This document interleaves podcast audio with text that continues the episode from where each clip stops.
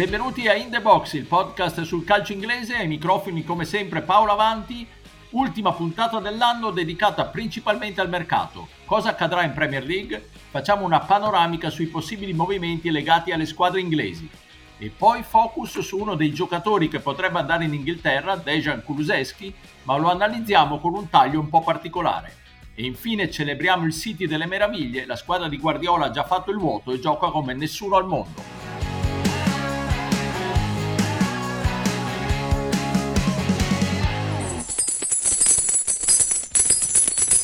Piovono soldi sulla Premier e dalla Premier League. Inutile girarci attorno, ma anche questa sessione di mercato che sta per iniziare avrà le squadre inglesi come grandi protagoniste, sia in entrata che in uscita. Ne parliamo con i miei abituali compagni di viaggio, Stefano Cantalupi. Ciao Stefano. Ciao, bentrovati a tutti. E da Londra Pierluigi Giganti. Ciao Pierluigi. Ciao, ciao a tutti. Allora Pierluigi ti diamo due ore e mezza e tu ci fai una sintetica prima panoramica su quello che potrebbe accadere in Premier League. Va bene, ci proverò. Sappiamo che la finestra invernale del mercato solitamente è quella meno scoppiettante, però sembra che ci possano essere delle situazioni interessanti. Allora, iniziamo a partire dagli affari effettivamente già conclusi e ce n'è soltanto uno al momento che è quello del City e della vendita di Ferran Torres al Barcellona contratto di 5 anni, quello che fa specie è la clausola a mille milioni di euro. Sono andati giù abbastanza pesanti dalle parti del no camp e la cosa anche mm, che ho trovato molto molto significativa è che il City e Guardiola ha detto che non lo sostituiranno e questo la dice lunga sulla forza della squadra dei Citizens e di questo ne parleremo anche nel seguito di questo podcast. Quindi per il City, al di là di un interessamento verso Alan, ma penso che sia più una cosa estiva, dovrebbe rimanere tutto abbastanza calmo. Lo United invece, rimanendo sempre a Manchester, ha adocchiato quello che viene considerato l'alter ego di Havertz, o meglio il, l'Havertz più giovane, cioè Wirtz del Bayer Leverkusen, 18 anni, anche lui lungagnone, mezza punta, piedi assolutamente fatati e il Manchester United l'ha messo nel mirino. United che dovrebbe far partire sia Lingard e sia Martial, per il quale c'è un interessamento importante del Siviglia, ma non solo, si parla di Newcastle, si parla di Barcellona. Passando al Chelsea, sappiamo che i Blues dovranno fare a meno di Chilwell per un bel po' perché è molto recente la notizia che il giocatore dovrà avere un'operazione al legamento crociato, quindi penso che la stagione sia compromessa. Terzino sinistro in cima agli obiettivi del Chelsea, si parla di Digne, ma si potrebbe anche considerare il ritorno o di Emerson che è andato a Lyon in prestito o dell'olandese Madsen che è al Coventry City. Passiamo al Liverpool. Allora, il Liverpool sta cercando un esterno, un esterno sia per dare un po' di rimpiazzi a Salah e Mané, ma anche per il periodo della Coppa d'Africa, se il giocatore arrivasse all'inizio del mercato. E allora si parla di Rafinha, del Leeds, che interessa però anche il Bayern e l'Arsenal, si parla di Bowen del West Ham, ma soprattutto di Diaz del Porto, che appare essere l'obiettivo numero uno dei Reds. Poi bisognerebbe fare una puntata a sé stante per il Newcastle. Ecco, perché ti fermo, terra... Pierluigi, ti fermo un attimo, poi dopo vai avanti con il tuo monologo di due ore e mezza, ma ne approfitto di questo, eh, visto che hai chiuso il quadro delle squadre di testa della Premier League, per chiedere a Stefano un po' come vede questi possibili movimenti. A gennaio è difficile che cambino cose così sostanziali da cambiare i rapporti di forza tra le squadre, però insomma i movimenti potenzialmente sono tanti. Che ne pensi, Stefano? Ma sì, ehm, diciamo che io sono abbastanza colpito da quello in uscita del Manchester City, perché insomma è anche un nome che quello di Ferran Torres che all'Europeo e in Nation League, anche per chi magari guarda meno calcio estero, ma in Italia ha guardato la nazionale, insomma ha visto che tipo di giocatore fosse, e più che altro perché sembra preparare eh, una serie di botti, di spazio ecco, da, da utilizzare, è vero che non c'è più il concetto di fair play finanziario, finanziario, però sembra dare un po' l'avvio a quella che sarà la prossima campagna acquisti del City, più che altro magari centrata sull'estate. E sono curioso di vedere cosa fa il Chelsea perché insomma l'infortunio di Chilwell è abbastanza pesante, è vero che piacerebbe a tutti comunque avere Alonso come tra virgolette seconda opzione, uno che credo nel 98% delle altre squadre giocherebbe titolare, mentre invece forse mi aspettavo qualcosina di più dallo United, più che altro per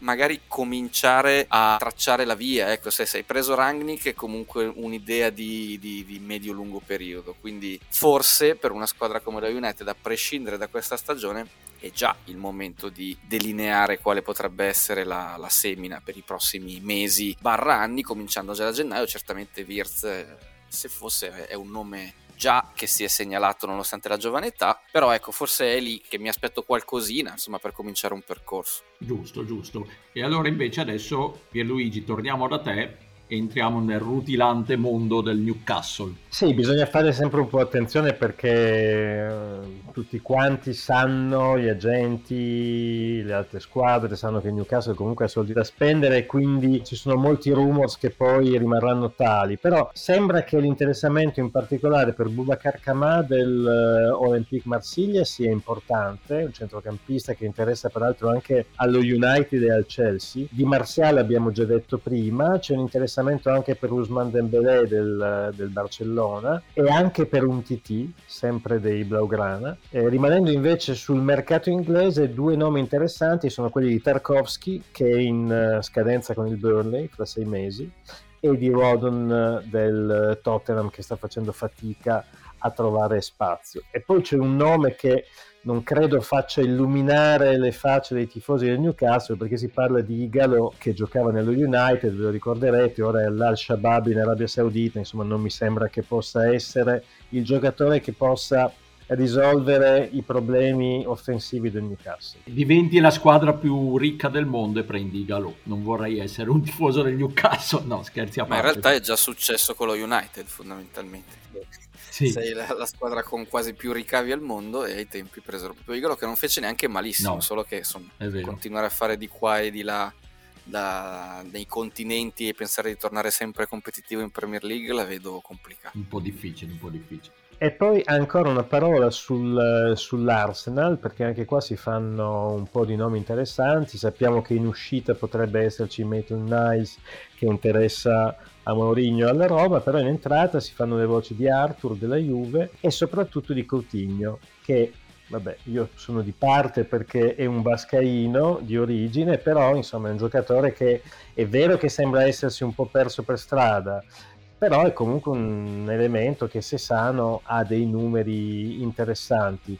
Forse non è la prima necessità dell'Arsenal, che mi sembra avere più bisogno di un centravanti, soprattutto nel caso in cui Aubameyang rimanesse ai margini, però insomma Coutinho potrebbe comunque essere un, un giocatore interessante. Bene, bene, una, buo- una, bella panoramica, poi ovviamente sono tutte previsioni queste e voci, quindi bisognerà vedere poi cosa si concretizzerà davvero. Eh, tu Stefano hai qualcosa da aggiungere su questa panoramica di mercato fatta da Pierluigi? Più che altro per squadre come il Newcastle secondo me c'è il rischio di toppare clamorosamente i mattoni su cui edificare la casa, ecco perché già devo dire con Ao in panchina si è visto almeno un qualcosa dal punto di vista del, dell'entusiasmo, della, della, riorganizzazione, non che con Bruce fossero disorganizzati, però era una società ormai allo sbando e tutto quanto, adesso c'è l'idea che si possa cominciare almeno a tracciare la strada, però diceva giustamente Pier, in questo momento se sei un agente di un giocatore medio buono o comunque al Newcastle in qualche modo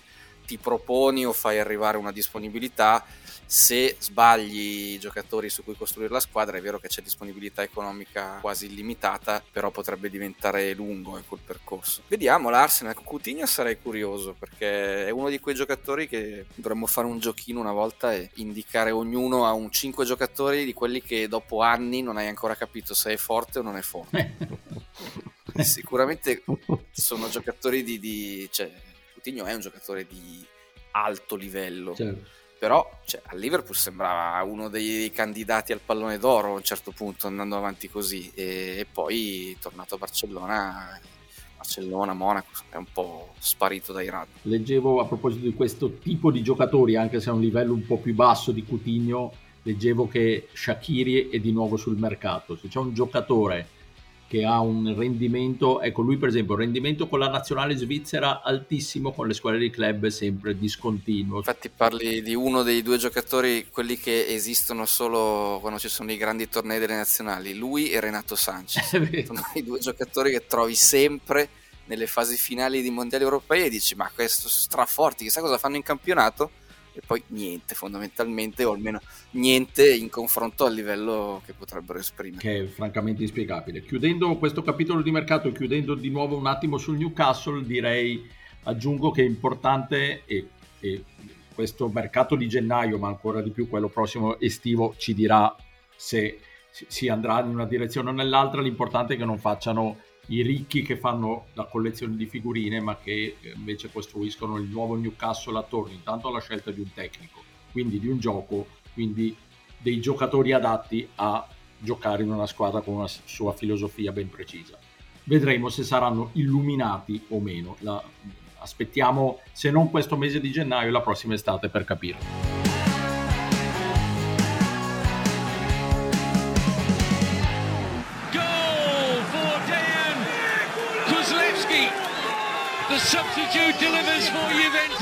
Vi abbiamo fatto risentire il momento dell'unico ma importantissimo gol messo a segno da Kuluseschi in questa non brillantissima stagione con la Juventus, quella che ha regalato la vittoria ai bianconeri in Champions League sul campo dello Zenit.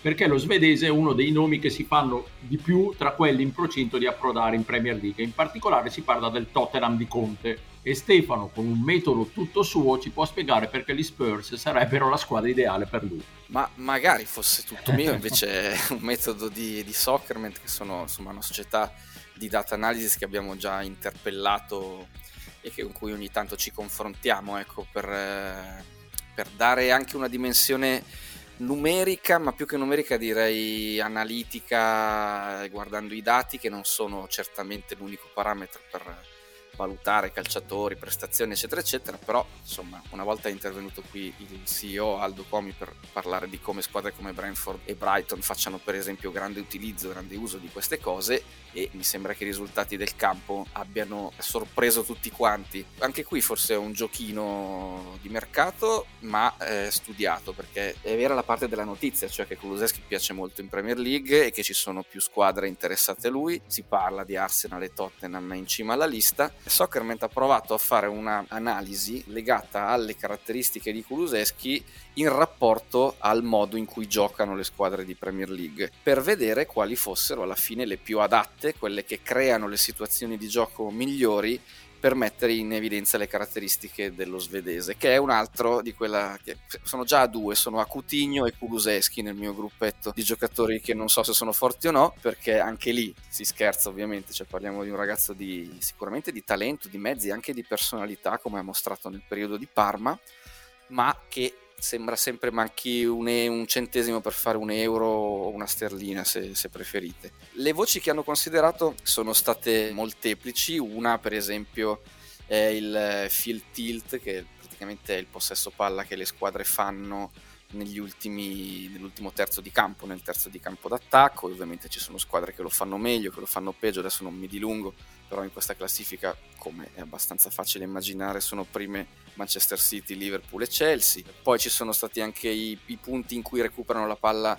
nel pressing alto, per esempio, e anche qui, qui il Liverpool è davanti a tutti e sarà contento Carlo Pizzigoni che è stato ospite di questo podcast poche puntate fa, c'è il Leeds di Bielsa e poi ci sono anche discorsi squisitamente di modulo, di sistema di gioco perché uno come Kuluseschi che è un attaccante esterno che ama anche partire dalla fascia dove poi può utilizzare l'altro piede, insomma può accentrarsi, può giocare meglio in squadre che adottano il 4-3-3, il 3-4-3 o il 4-2-3-1 che sono i sistemi di gioco più adatti diciamo per avere un attaccante esterno. Eh, aggiungo, ultima voce, per fare questa analisi e renderla intelligente sono state tolte le squadre dove non ci può essere un interesse reciproco, quindi squadre che hanno tantissimi esterni già forti, attaccanti esterni già forti come Chelsea e Liverpool sono state escluse almeno come quarta voce e squadre nelle quali con tutto il rispetto e l'affetto Kuluseschi probabilmente non vorrà avere a che fare. Dal Newcastle che loro hanno escluso potremmo parlarne per i discorsi di, di qui sopra. Il Watford non so se Ranieri potrebbe convincerlo, insomma però c'è stata una scrematura anche di squadre che non sono probabilmente eh, interessate a Kuluseschi e a cui Kuluseschi non è interessato.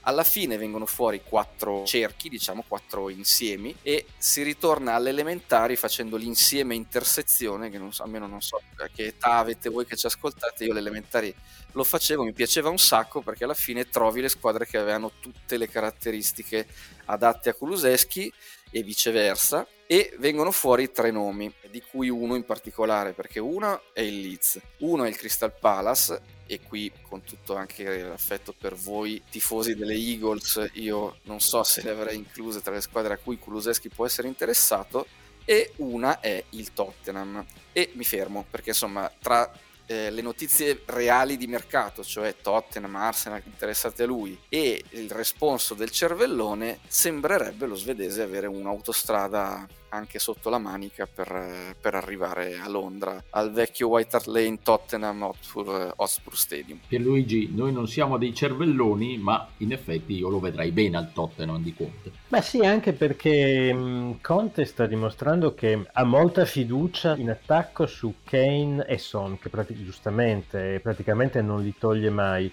Il terzo uomo di attacco c'è Lucas Moura che sta facendo molto bene, ha fatto anche giocare Bergwijn, sta tentando di far giocare da collante delle Alli, però insomma mi sembra che sia una casella che è ancora vuota in un fantomatico 11 ideale di Conte e credo che Kulusevski lì possa andare a utilizzare quel posto diciamo tra virgolette vuoto in maniera sicuramente importante dando anche una dimensione differente rispetto a questi giocatori che ho citato.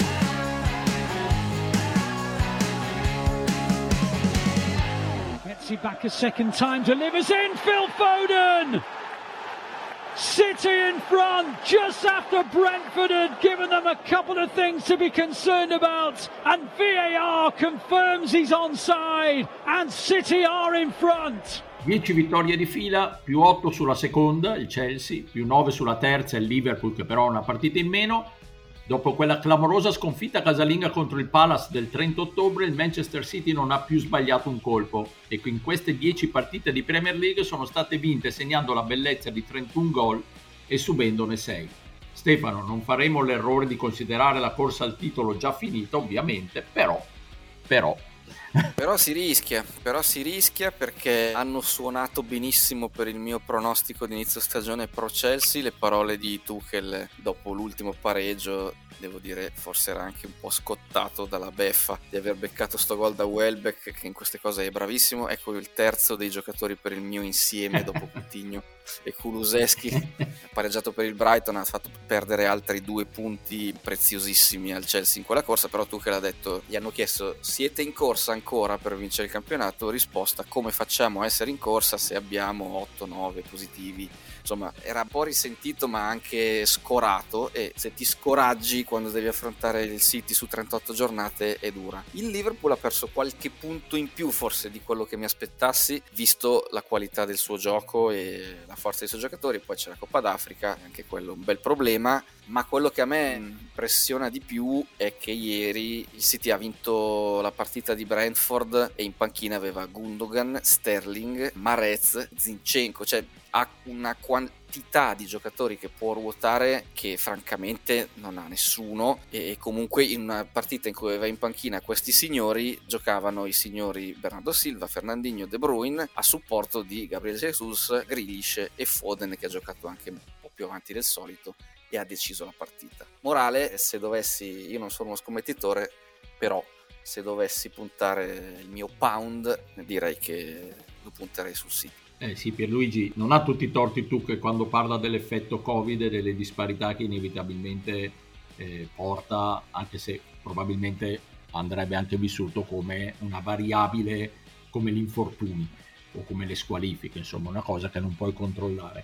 Comunque non ha tutti i torti Tuchel, detto questo, come gioca il Manchester City, con la ricchezza di giocatori di cui diceva Stefano, con la bellezza del gioco, ma al di là del, la, della bellezza, con l'efficacia del gioco. Ruotano i giocatori e mettono sempre in scena uno spettacolo che è una cosa devastante. Io faccio veramente fatica a vedere un'alternativa, doveva essere il Liverpool, sono anch'io sorpreso da certi punti persi per strada dai Reds. La stagione è ancora lunga, tutte le premesse e le prudenze che vogliamo, però il City gioca veramente come si gioca solo in paradiso. Sì, effettivamente una squadra superiore a inizio torneo, mi ricordo che noi dicevamo eh, però manca una punta, ma insomma hanno fatto vedere che anche questa mancanza di un punto fisso da davanti alla fine la stanno capitalizzando se vogliamo, no? perché non danno il famoso punto di riferimento, anche quando gioca un falso 9 poi sono un po' tutti falsi 9 perché tra Bernardo Silva, tra De Bruyne, tra Grealish, tra Foden, diciamo che chiunque giochi davanti a Rodri o a Fernandinho alla fine può cambiare il ruolo con uh, i propri compagni di reparto. Forse l'unica eccezione è Mares che gioca più sulla fascia e che è il giocatore più esterno di tutti quelli che hanno i Citizens. Effettivamente mi viene difficile pensare che questa fuga non sia la fuga buona. È un po' come l'altro anno, se vi ricordate l'altro anno tra il 19 dicembre e il 2 marzo avevano fatto l'allungo decisivo, avevano vinto 15 partite e avevano polverizzato gli, gli, avversari. Quest'anno sono partiti addirittura prima, però mi sembra che mh, siano sulla strada buona per eh, ripetere il cammino dell'anno scorso e se ci pensiamo, se arrivassero fino in fondo così, stiamo dicendo che negli ultimi 5 anni avrebbero vinto 4 volte il titolo. Quindi insomma è un po' un, un'egemonia. L- l'altra cosa che volevo dire è certo l'attacco eccetera eccetera, però teniamo anche presente che la difesa, lasciamo un attimo da parte i tre gol che hanno subito con il Leicester dove a mio avviso hanno avuto un momento di defiance, un calo di concentrazione, però insomma nelle altre nove partite avevano subito tre gol, quindi vuol dire che nonostante abbiano questo fiorfiore di giocatori che tengono palla per buona parte della partita, poi anche quando vengono attaccati comunque Diaz e Laporte fanno scudo, i due laterali centrali che sono Cancelo, Walker, Zinchenko danno anche una mano su quella fase e quindi insomma diventa veramente complicato batterli. Adesso a inizio anno avranno due partite interessanti perché giocano con Arsenal e Chelsea subito in, eh, in entrata insomma, se dovessero vincere anche queste, mi sa che il nostro interesse per quello che speravamo essere una lotta a tre debba essere ridimensionato. Eh, infatti, speriamo non per eh, antipatia nei confronti del City, ma in un passo falso de, del Manchester City, appunto, perché altrimenti si rovina il gusto di una lotta per il titolo portata avanti fino all'ultima giornata. Auguriamoci che non sia così e auguriamovi un buon anno e un felice 2022. Buon anno anche a Stefano Cantalupi. Ciao Stefano. Ciao, buon anno a voi. E buon anno al londinese Pierluigi Giganti. Ciao Pierluigi. Ciao, ci risentiamo nel 2022.